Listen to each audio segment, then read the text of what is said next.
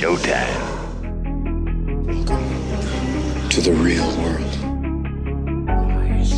serious. Again on the train. I'm ready for my close-up. Alright, alright, alright. First saya start Apa? Apa? dengan uh, burger, Jual burger lah. duit burger. Maksudnya jual burger di mula di kedai, kedai depan kedai mak.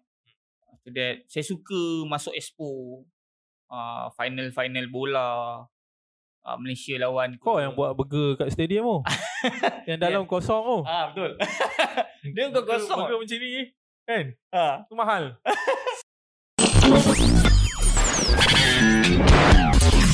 You are now listening to Big Ads, Big Story Podcast. Hai guys, uh, kembali lagi kita dalam uh, podcast Big Story untuk siri yang keempat. Kali ini uh, aku jemput uh, satu tetamu yang dah lama aku nak jemput. Aku tahu dia ada audience yang banyak dari kalangan orang-orang muda yang follow sebab nak baca ataupun nak lihat konten bisnes. So, kali ni aku jemput dia uh, ke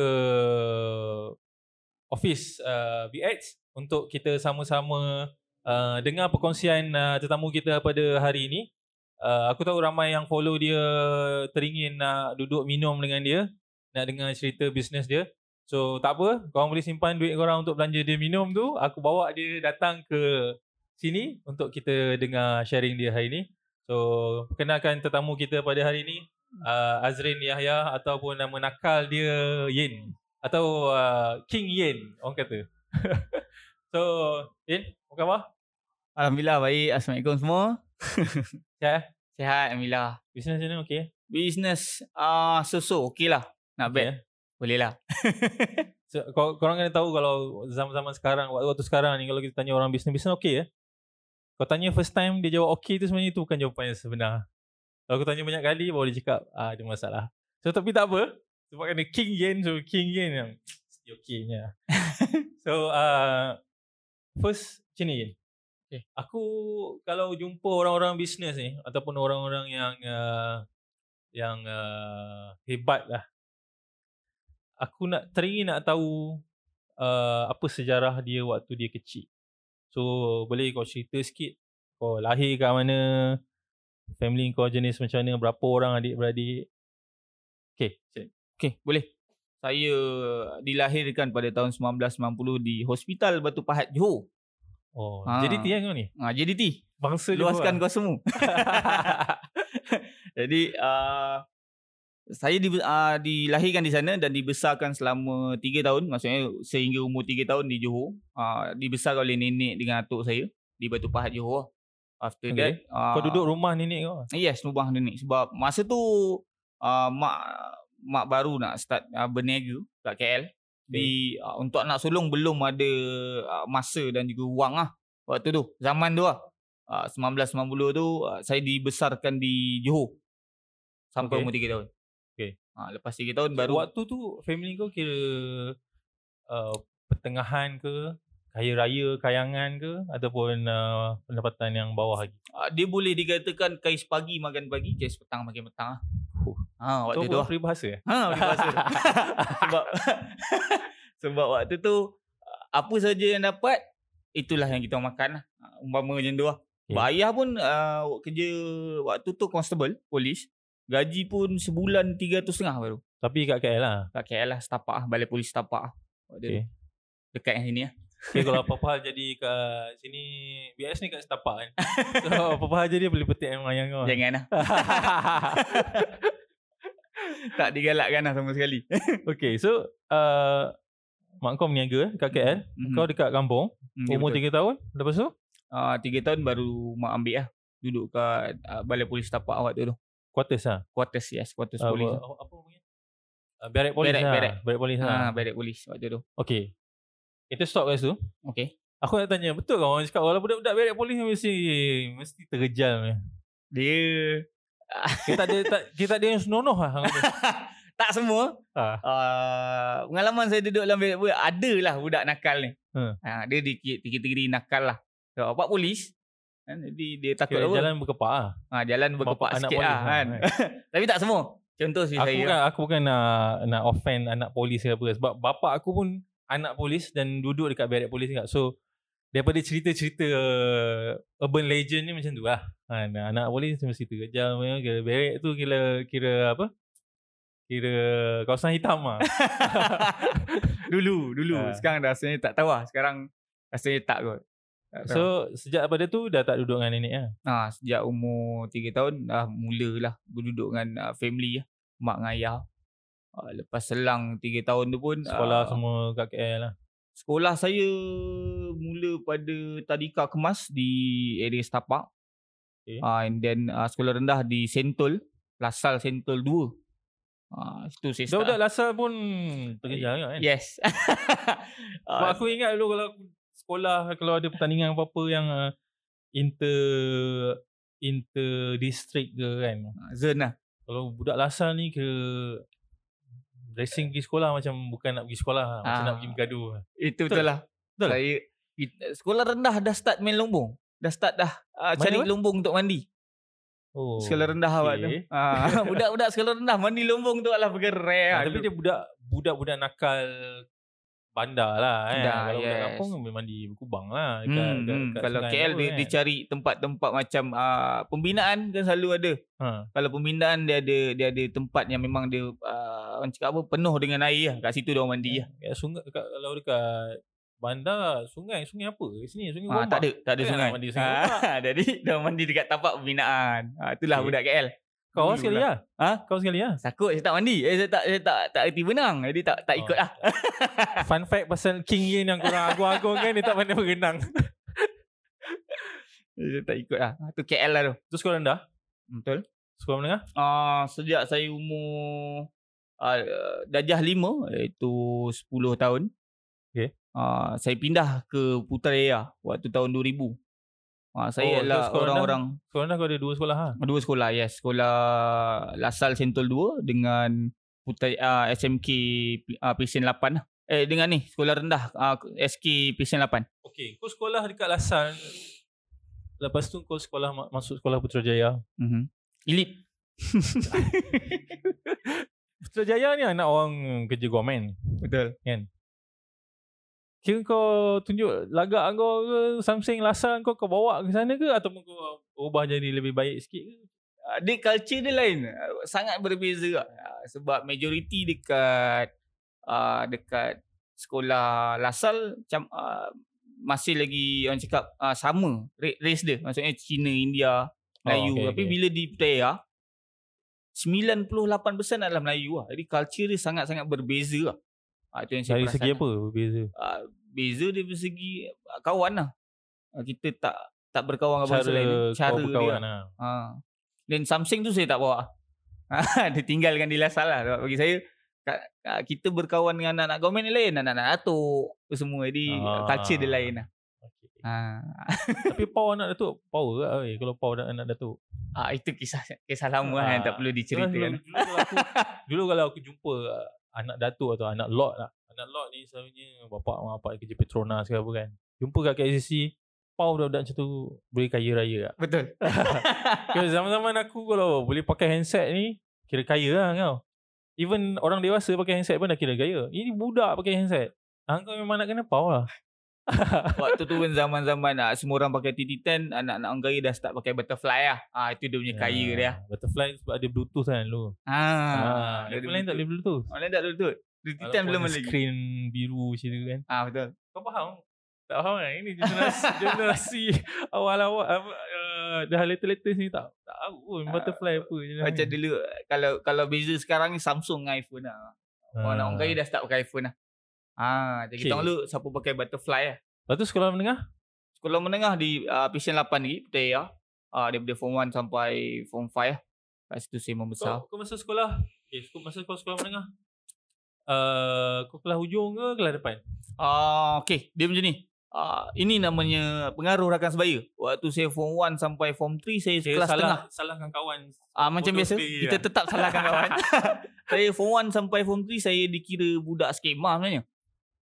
Ah sebenarnya secara realitinya form 1 sampai form 3 kawan-kawan sekolah saya tahu lah saya budak Pergi sekolah budak pergi songkok. sekolah kelas tengah. Pergi Ha? sekolah pergi songkok. Ah tak.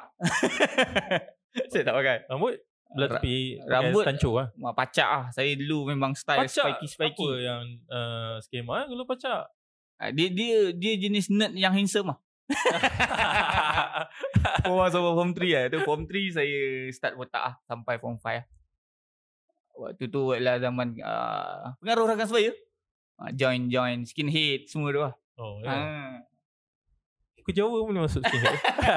dia mix British lah. Okey. Lepas daripada sekolah menengah?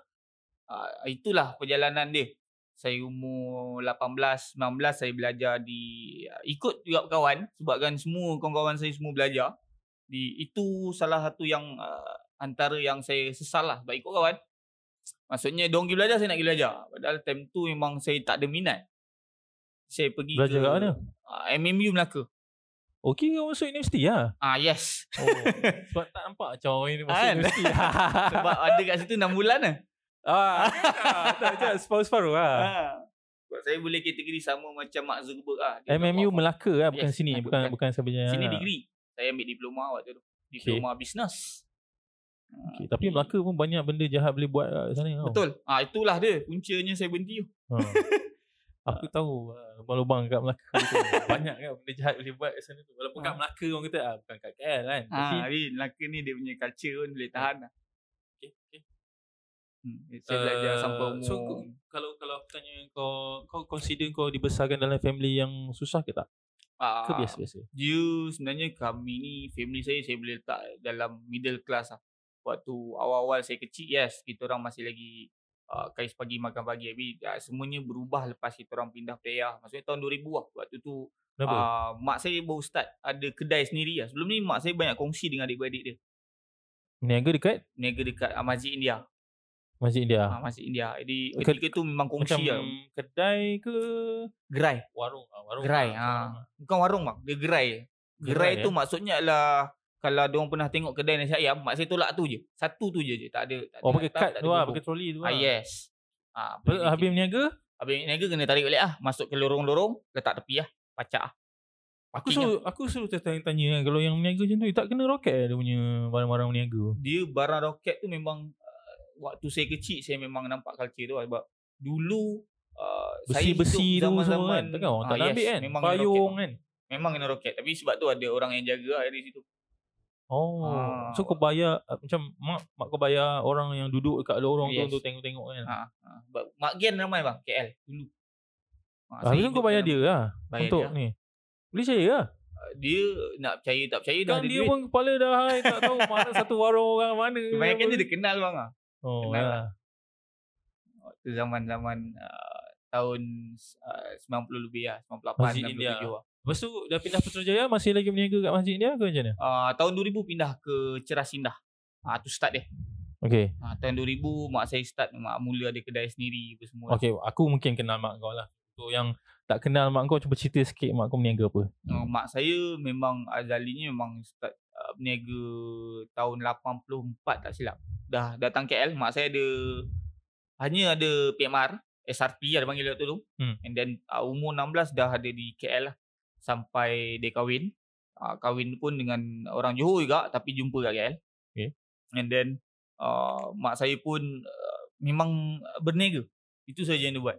Meniaga uh, Yong Tau Fu lah, meniaga makan lah, meniaga air lah ketika di Masjid India. Memang jalan tar tu memang uh, adik-beradik mak ramai lah. Oh. Ha, Oh maksudnya mak kau ada buka kedai makan, adik-beradik dia pun ada buka kedai makan lain. ada kongsi. Oh s- sambung sekali Ha, lah. ah, sambung sekali lah. Oh, Ha, kongsi lah. Ada juga ketika zaman kegemilangan lah waktu tu depan uh, kalau sekarang Jekyll.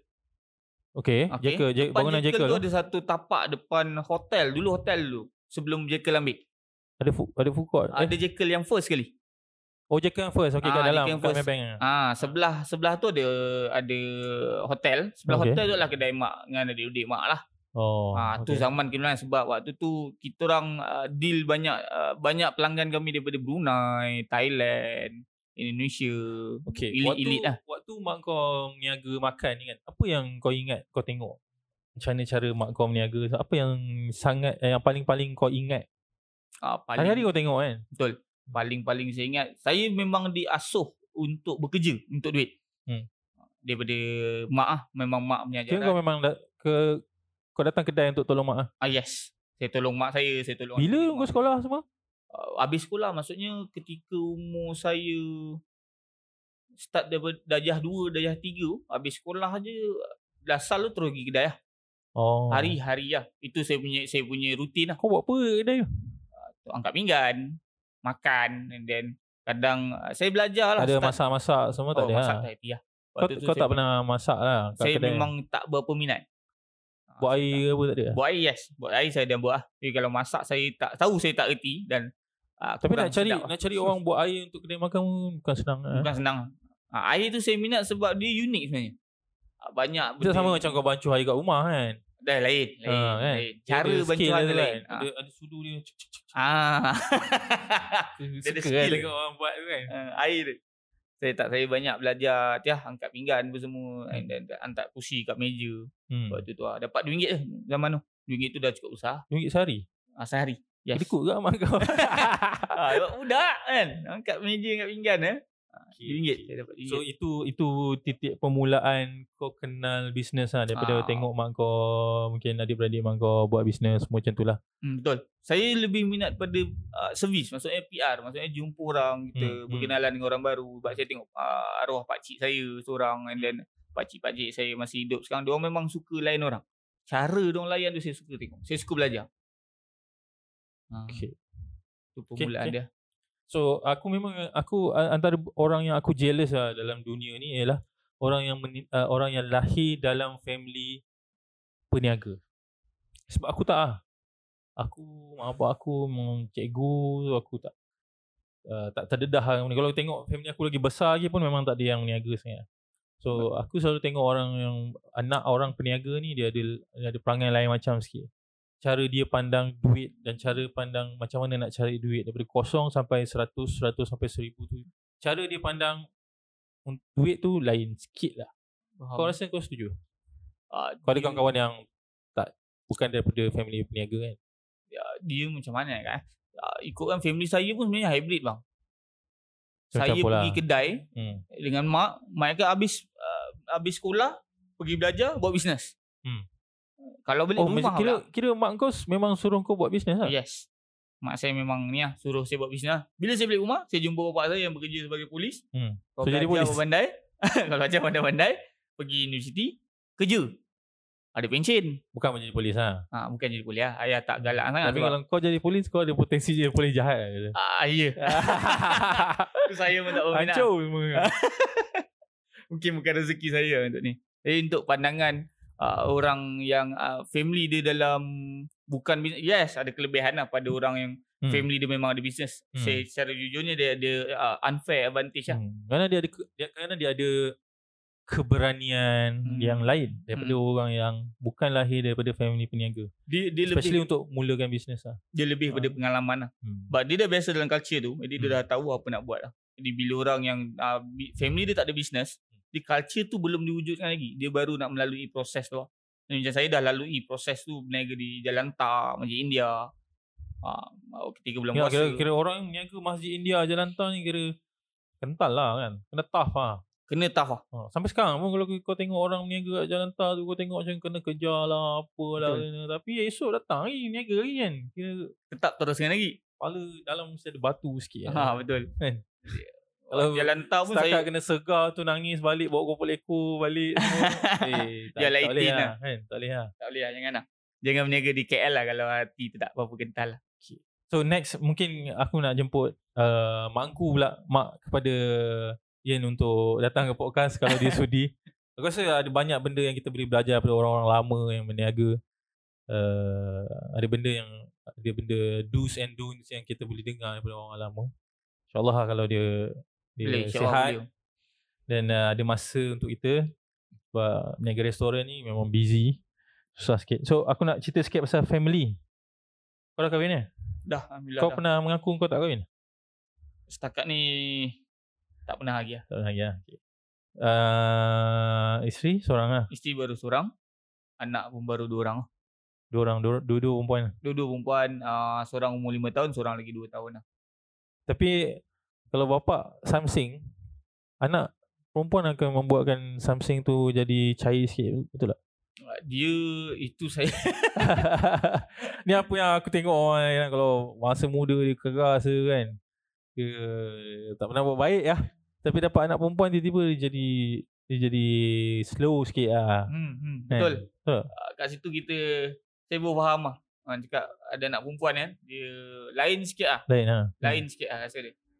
Dia anak lelaki ni yes best lah. Tapi bagi saya anak perempuan ni ada satu kelainan. Dia boleh ketuk pintu hati kita lah.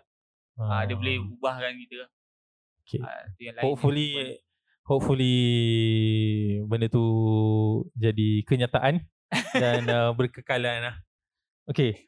Uh, cerita pasal bisnes ni. Mungkin ada ramai yang nak dengar pasal pengalaman bisnes kau kan. Apa s- bisnes pertama yang kau buat? Maksudnya kau kau sendiri. Bukan bisnes mak kau. Bisnes yang kau sendiri buat. First saya start Apa? Apa? dengan ah, burger. Jual burger lah. Duit burger. Maksudnya jual burger di mula di kedai, kedai depan kedai mak. After that, saya suka masuk expo. Uh, final-final bola. Uh, Malaysia lawan Kau yang buat burger kat stadium tu. yang dalam kosong tu. Ah betul. dia kau Burger- kosong. Burger macam ni. Kan? Ha. Tu mahal. Siut dia. Ah, Dia dia dia uh, itu yang orang tak faham lah. Dia sebenarnya burger tu terpaksa jadi macam tu. Eh tapi kau tak boleh suka-suka jual burger kat stadium dulu kan? Ke ada kawasan-kawasan ke kan? Maksudnya? Ke macam kalau kau nak jual burger kat stadium, Mm-hmm. hari ni ada match lah katakan kat stadium mana sebelum kau jual? Saya dia mungkin leh. Okay, pergi stadium. Bukan kau seorang aja jual burger. Sebelum kau datang nak jual, ada orang lain yang memang dah jual. So ada politik-politik macam Dia sebenarnya Ni ke? sebelum ni ke ada langgar ke? sebelum ni ada tau politik-politik macam tu lah. tapi Ha. lepas dah ada dia ada dia ada orang cakap ada management dia sendiri lepas tu dah hilang lah culture tu Oh. Ah. Kau boleh langgar lah. maksudnya. boleh Sekarang langgar kita lah. punya asalkan fikir bayar duit tapak lah tapak oh, kedai mahal kena ada lah. ha, kena ada Dia duit tak boleh tapak masak kat rumah tu bawa dalam bakul tu burger burger burger tak boleh ha. rainbow lah maksudnya Ha. Ah, Kena pukul tak? dia orang akan marah Ah, orang akan marah. Ha, kan? Aku rasa mesti ada punya benda Ah. ni. Dia ada uh, katal burger dia kan. Kalau kau tak lalu dia Ah. ni mana punya budak Eh, ni. selalunya dia akan ada orang jaga lah. yang maksudnya yang rainbow yang tak dikenali tu memang akan disegah lah. ha, kan, saya, kan? saya suka ikut jalan yang betul lah. Kira kau jumpa kau jumpa dia punya katal Kepala burger dia, lah, kan? ah, jumpa Cakap, kepala "Abang, dia." saya Nak jual burger bang, burger saya macam ni macam ni macam ni. Saya Boleh. ikut sana, saya tak lalu sebelah sini. Ah. Macam tu kan? Dia dia tap- tapak tu dia ikut warna kalau kat situ. Dia ada warna, dia ada pintu kuning, pintu merah, pintu Ah, okay. okey. hijau. Ha, jadi saya memang ah, duduk kat pintu kuning je lah halunya. Ah, Oh, pintu kuning okey. adalah main lah. Kau- Itu kau mahal lah tapak dia. Jual burger tu dekat pintu ke tak? Kat dalam lah. Kau jalan Ah, kan? Ha, tak lah, berjalan. Dekat dalam. Saya memang ada Ah, dua maksudnya tapak. masuk dalam dan berjalan. Itu ada ada budak ah, yang Hmm. Ah, dia buat. kan, ah. Hmm, hmm, hmm. Okay. Uh, kenapa tak buat burger sampai sekarang? Okey, dia Sebab aku kenal ada ramai kat orang jual burger kaya je. betul. Tapi ah, bukan rezeki saya kat situ lah. Rezeki saya lah sebab ah, dia lambat sebenarnya burger ni. Sebab dia punya saya kira-kira saya ni jenis sedikit tamak. Saya Banyak aku sejujurnya. tengok selalu. Sebab ah, saya saya ter, terfikir kadang macam burger ni maksimum lah kalau kedai burger biasa 200, 200 300 lah. 200 tu baru bag tu. Kena dua bag lebih lah. Satu bag tu. Satu bag ada 40 biji lah. Kalau kali RM2 boleh RM80. Okey. Ha, betul. Time tu jual burger RM2. Ha, first day saya berniaga kan, bang. Hmm. Hmm. Saya dapat RM2.20 sen bang. Maksudnya satu burger je lah jual. Ha, satu burger eh. Ha, tu first day saya. Yeah. Pun kawan kau beli. Tu macam mana? Tak tekan semua lah. Time tu punya happy masak ah. Ha, Ya, saya- dia paling benci kalau meniaga burger ni. Kau meniaga burger kat kampung kau sendiri. Kat ujung simpang mana ke. Betul. Betul kawan-kawan datang lepak main gitar apa semua. Ah tu jarang ah boleh kaya. Ya, betul. Sebab Kawan-kawan nak buat burger sendiri, mayonis lebih, sayur lebih. Ah, lepas betul. tu Culture tu saya tak bawa ah. Saya Kau perasan kira dah benda tu. dah tak, tak sama lah macam kau buat costing semua kan. Burger habis, duit tak ada. Duit tak ada. Ha, kawan Ah. ramai. Banyak banyak banyak buku bil. eh. Buku Ah. lima hutang hutang hutang. Lima-lima tu dah sampai ber, bertingkat-tingkat lah buku tak bayar kan. Saya saya belajar buat burger pun di Melaka lah. Waktu tu itu yang saya bawa balik lah. Saya tak bawa balik sijil. Hmm? Masa kau belajar. Masa saya belajar saya bekerja. Oh. Saya kerja kat Tesco, saya kerja dengan orang. Kan Yang saya Hmm? buat burger tu macam mana? buat burger apa yang mana yang ajar saya tu. Ha. Masih lagi kekal di depan MMU sampai sekarang abang Kamal nama dia. Oh, Sampai sekarang dia Sampai meniaga sekarang depan masih- MMU. Ha yes. Oh. Kira Masih Ah. Masih lagi. Shout out kat Abang Kamal lah. Terima kasih sebab ajar kau. Abang Kamal memang ah, boleh dikatakan hampir setiap tahun lah saya call dia. Oh ya. Ha, sekali lah. Setahun sekali lah saya akan call dan tanya Kau khabar. buat apa- kau belajar masak burger dengan dia. Ah, Lah. yes. Kelakar agak kan sebab tak belajar dengan mak, mak kau. Cuma Ah, mak tak. kau niaga Ah, i- makanan enggak? Itu yang saya punya perangai lah. Saya tak suka sebab ah, ramai agak ah, mak meniaga boleh lah. Ah, Ha, mak ha. meniaga boleh lah apa kau dapat ni lah. Tapi saya tak saya tak suka. Jadi apa yang saya buat saya pergi Punya kerja kau dengan belajar dengan orang lain lah. orang. Betul. Saya banyak belajar dengan pakcik makcik saya. Hmm. Saya kerja dengan orang. Dia kadang-kadang kalau, kalau tengok uh, gerai burger tu yang dia burger dia sedap ke tak, dia letak satu kicap tau. tinggi macam ni. Depan dia ada warna oren. Apa nama kicap? oh? Apa nama dia? Warna oren tahu. Ha. Dia akan letak sikit masa buat burger, letak sikit dalam telur ke kan. Ha betul. Aku cakap, apa benda Itu lah tak? kicap Aku tak kicap tengok. dia lah. Dia selalu apa? Kicap nama dia? apa lah? Kalau disusun depan tu banyak Dia lah. akan Aku tak banyak. pergi beli lah kat dia. Ha, Betul. kalau tak tu macam Itu lambat kau sikit lah. nak Aku macam nak singgah. resepi rahsia lah. Ha kan. aku aku rasa ada politik lah. Burger-burger ni kan. Gerai-gerai burger ni. Uh, lepas niaga burger? Ah, lepas berniaga burger saya umur saya berniaga burger sampai umur 23. Okay. 23. Berapa tahun tu niaga burger? 3 tahun lah. Dekat? Ah, dekat ah, depan kedai mak agak cara sindah. Lepas tu saya banyak masuk expo. Oh, Ah, time ada UPM, ada ah. peluang je. Ada peluang je saya masuk ah. Ah, and then match ah, bola semua tu sampai Hmm. saya umur 23 24 lebih kurang. And then saya kahwin pada umur 25. Okay. Ah, waktu tu saya bawa sebagai peniaga burger lah. Maksudnya saya jumpa family Oh. mertua dia sebagai Okay. Ha. And then umur 25 Kira saya kira start bapak mertua kau ha- masa tu tanya kau kerja apa? Niaga burger lah. Dengan Hmm. bangga. Lepas tu dia tak cakap apa dia macam pantang keturunan aku yang tak ada lah. Alhamdulillah lah, bapak motor saya ni baik orangnya, eh, memahami lah. Kira kira maybe dia, su- dia suka makan burger kot. dia tak ada masalah lah menantu jual burger. Dia, dia, dia asalkan kerja lah dia kak. Asalkan Ah. kerja lah. Dan boleh jaga anak dia. Itu yang pesan yang saya ingat lah. Okay, okay, okay. So lepas berniaga burger, oh, Dia- dia 30 minit eh. Rasa macam sekejap. Banyak lagi nak cerita ni eh. Ha.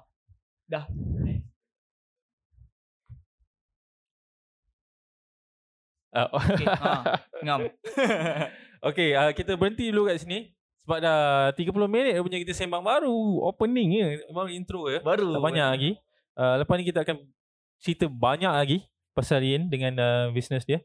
So, uh, kita jumpa lagi di s- episod yang kedua.